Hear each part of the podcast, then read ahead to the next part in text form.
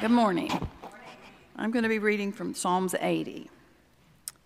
Hear us, O shepherd of Israel, you who led Joseph like a flock. You who sit enthroned between the cherubims, shine forth before, before Ephraim, Benjamin, and Manasseh. Awaken your might and come and save us. Restore us, O God, and make your face, your face shine upon us that we may be saved. O Lord God Almighty, how long will your anger smolder against the prayers of your people? You have fed us with the bread of tears, and you have made us drink tears by the bowlfuls. You have made us as a source of a source of contention to our neighbors, and our enemies mock us. Restore us, O God Almighty, and make your face to shine upon us that we might be saved. Let your hand rest upon a man at your right hand, the Son of Man that you raised up for yourself. Then we will not turn away from you. Revive us, and we will call on your name. Restore us, O Lord God Almighty. Make your face shine upon us, that we might be saved.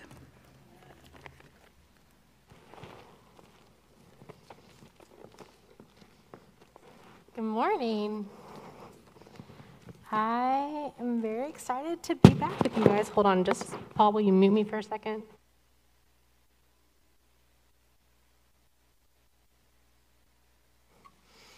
We're good. Hi. Um, so excited to be back with you guys. Um, so uh, when Pastor Todd emailed and said, "Hey, when would you like to come during Advent?" and I said I'm good anytime, let me know. And so then he sent us all the schedule, and my assignment was Joy and Mary. And like I told you guys last year, if you were here last year, I like lament and I like John the Baptist. so, um, and, and so I say that jokingly, but also like, y'all, this, this was hard for me. I, I have not, um, Todd and Paul know this, I, I have not been super in a place where joy is where I'm hanging out lately. I haven't been. Um, normally, I'll write um, a sermon or, or a curriculum or whatever I'm doing two, three weeks, sometimes even a month before, so then I can rewrite it a bunch of times because I'm that kid from school. And so, um, like yesterday, I'm still trying to finish. And I had a nightmare Friday night that I woke up and it wasn't Saturday morning, it was Sunday morning, and I hadn't done it yet. And so I'm trying to finish writing it. Like, um, anyway, this was hard for me. Um, because joy is not really where I'm living right now. And actually, that's kind of the point. And so, in the psalm that we just read, you have this repeated prayer of, Restore us, God, show us the light of your face, and we will be saved. And it's, it's this prayer from a really bad situation, right? Um, it's, it's actually it's, it's, a, it's a psalm of, of longing for, for all of these wrong things to be set right. Um, and so, what does that have to do with joy, right? Um, so, per usual, when when I'm just not feeling it, uh, and I'm and I'm trying to believe what I know is true, even though it feels like it's not, I went to a story that I like. Are you guys shocked by that? I know that you are. Um, so the first time I was here with you guys, I, talked about Anne of Green Gables, um, which is one of my favorite stories. But uh, my absolute most loved, most gone to, I think the most beautiful chapter in all of English literature is chapter 12 of The Voyage of the Dawn Treader, The Dark Island. And so I'm going to just tell you real quick what happens because you may have seen like the old like the movie that got made a, while ago where there's like green smoke and that ain't it. So so here's what happens. They're on a trip, right? They're on a journey, and um, and they're they're headed to Aslan's country, and and on the way they they come across this darkness, and for some reason they sail into it, and because uh, bad choices, and so they sail into this darkness and they hear this this screaming, and and they they realize that there's a man who's been there's an island here in this darkness. And um, and it's one of those things where like you know you you go into it and and it's you know it's kind of a horror movie like all of a sudden the lanterns don't work and and like it's a it's not just a physical darkness right and and so there's a splash and screaming and then suddenly they're pulling this crazy person onto their boat um, and he tells them, Y'all got to get out of here. This is the island where dreams come true. And everyone says, Oh, great. And he's like, No, dreams. And they're like, Oh, no. And so, um, so they all start to have this sense of their nightmares becoming real and present, right? And so all of these sailors, these grown men, these warriors are freaking out and they're running in circles and it's pitch black and so they can't find the way out because they can't even see the light that they know is beyond the darkness that they came through and lucy the youngest the smallest whispers aslan if you ever loved us help us and suddenly there's a little light and it gets closer and closer and they realize that it's an albatross, a big white bird. And the albatross flies close, and, it, and there's a light that comes from it, right? When the, the lights of their lanterns haven't been able to, to, to shine in this oppressive darkness, but there's a light from the albatross, and it flies near Lucy, and the voice that she loves best in the world whispers the words to her courage, dear heart. And the albatross flies above the ship, and, and its light radiates down onto the ship. And, and, it, and they stay in the light as it leads them out of the darkness. And once they come back out into the light of the sun, the albatross is still there. And then they turn around behind them and they realize that the darkness was real to them. That experience that they had was real. But the albatross has made it as though it never happened. And that's what this psalm is like to me. God, if you ever loved us, shine the light of your face on us so we will be saved. And our fear and our terror and our horror and our sadness and our madness and all of those things, they'll, they'll still be real and true but you will make them less in the light of your face. And you will lead us out of them as we journey on into your eternal presence. Right? So, what, is, what does that have to do with Mary? Uh, have you guys seen the sort of medieval paintings, Madonna paintings, right? Not like 90s Madonna, but Madonna, Madonna in Latin. Um, and so it's, it's Mary holding Jesus, right? And they both have a little halo thing around them, right? And, and actually, um, it, if you have a liberal arts degree that doesn't pay you any money but lets you know a lot of facts, um, those little halos in paintings, they show you different things, right? So, like, there's a triangle one, that's a thing that symbolizes God, and then the full circle is just for Jesus and for Mary, and then there's like the kind of like partsy circle that's like for saints, right? But, but here's what I think when I look at that little circle that's in those paintings. I think about whenever someone encounters a pregnant woman, they say, You're glowing. Right? They say, and, and really it's like hormones and perspiration and stuff, but, but they say, You're glowing. There's, some, there's, there's something about your face right? Or, or when you're watching a movie and someone's just had a baby and, and they kind of do like the fuzzy lighting that makes everything all sparkly, you know? And, and, and so that's what, that's what that picture is to me, is that it's, it's that glow of new life, right? And, and so when I was thinking about shining the light of your face on us, I was thinking about that kind of fuzzy, shiny, sparkly glow of a mom who's expecting or of a new mom and her baby. Todd, when he um, talked about hope in the first week of Advent, talked about the promise that God made to Eve, right?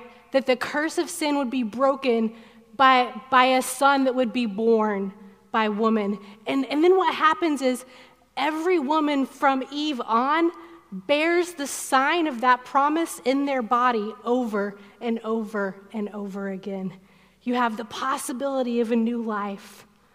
And then it's and then and then the death of that possibility and pain and the shedding of blood and then waiting for that possibility again over and over and over again in in the body of almost every woman for all of human history all of Eve's daughters. And then sometimes that cycle of that sign is broken because that possibility of a new life becomes a new life And so in Mary, we see not just the sign of that, like every other woman bears, and we don't see the little, the little promise, the little preview of it. Um, when I was a kid, I got very sick in high school, and I was having some hard conversations with doctors. And one of those conversations was, You will never, ever have any chance of having a baby ever. And then I had a surprise baby. and then they told me after he was born, you have less chance of ever, ever having a baby ever. Like less than zero chance, less chance than you did before. And then a decade later, I had another surprise baby. Um, and, and even though the reason that I was sick has not been healed, and I don't know that will be in this life, I have these little previews of that in my kids. Of, of God saying, This does not define you. This, this is not more powerful than my intervention in your life.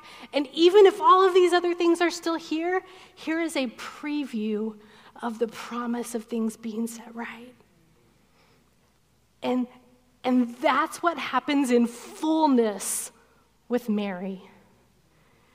It, it's the fullness of that promise made to Eve, not just, not just replayed and previewed in, in the bodies of women, but brought to completeness by what Mary bears in her body. It's the realization of the sign that was alluded to in our Matthew passage, right? Because that's actually a reference to Isaiah. In Isaiah, he says, This will be a sign to you, a reminder to you, a pointing to you of what God has done and is going to do, what he promised that, to Eve that he'll fulfill, that a woman will bear a son and that bearing of, of the indwelling presence of Christ, like Paul, like Todd was talking about to the children,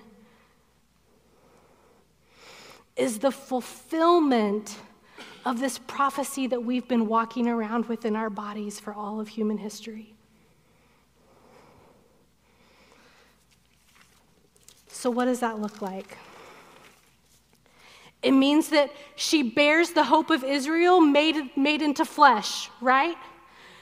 She bears the Prince of Peace, like Brad talked about, who already and not yet sets up his kingdom for the flourishing and the goodness of everyone.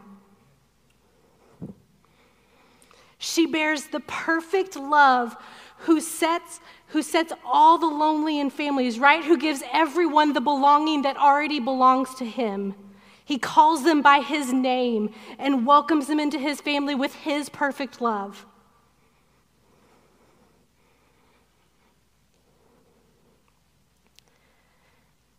And here's the thing about it that is true from the moment that the angel tells her, here's what's going to happen, and she says, okay the moment that that baby is conceived through the power of the Spirit within her womb, the fullness of the presence of God and the completeness of His promise is true. And, and our more high church friends um, talk about Mary as the Theotokos, the bearer of God, the Christotokos, the bearer of the Christ. And, and, and, and so here, here's where we're going to get to joy. Ready? In Luke 1, when Mary hears the prophecy, the word there from the angel, the word, the announcement from the angel, the word there is a word of like celebration at an announcement. Right? So, so joy is an announcing of something good in, in that Greek word. So, so then we have the same word again later in the chapter when Mary goes to visit her cousin Elizabeth, who, who is also pregnant with John the Baptist. We are going to get there. He's my favorite. Um, so Mary's pregnant with John the Baptist, and John the Baptist in utero recognizes the fullness of the promise of God made flesh and rejoices. And, and that word there means a welcoming. And so we have an announcement and a welcoming, and both of those things mean joy.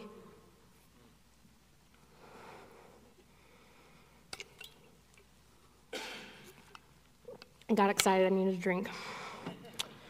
Um, so here's what happens. Here's, here's, here's why this matters for us. Because we, like Mary, are the Theotokos in our world. We are the bearers of God. We are the pneumatokos, the, the indwelling of the Spirit within us for the world. And we announce the already not yet completeness of the promise of God to set all things right by, by Him taking on flesh and making things as they should be. And so in Advent, there's this waiting, this pregnancy, right? But the promise is already full in the pregnancy, and it's not yet full, waiting for that pregnancy to be, to be fulfilled and consummated and result in the man of Jesus. And that's what Advent is for us. It's announcing the hope and the peace and the love that has come and is still coming, and waiting for it with welcoming joy and inviting others in through our announcement of that welcome. Because the light of his face brightens even the darkest darkness and leads us out of it. He shines the light of himself on us, and we're saved.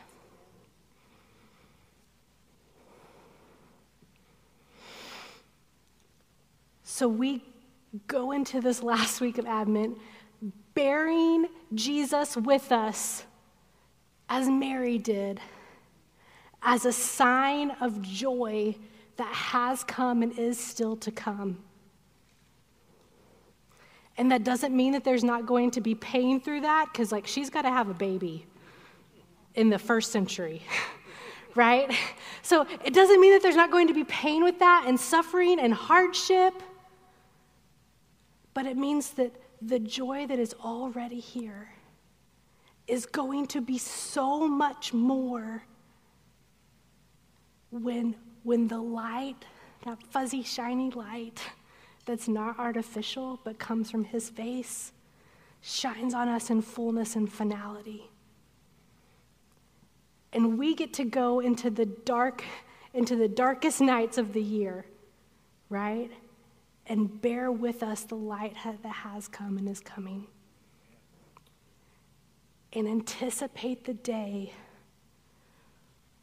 when the, when the final promise of God is birthed and that kingdom of peace is set up and every hope is made full and every love is made perfect. And so we welcome that in this season. We wait for it, we want it, and we invite others into it with the welcome that's been extended to us into the family of God through the birth of a baby. Let's pray.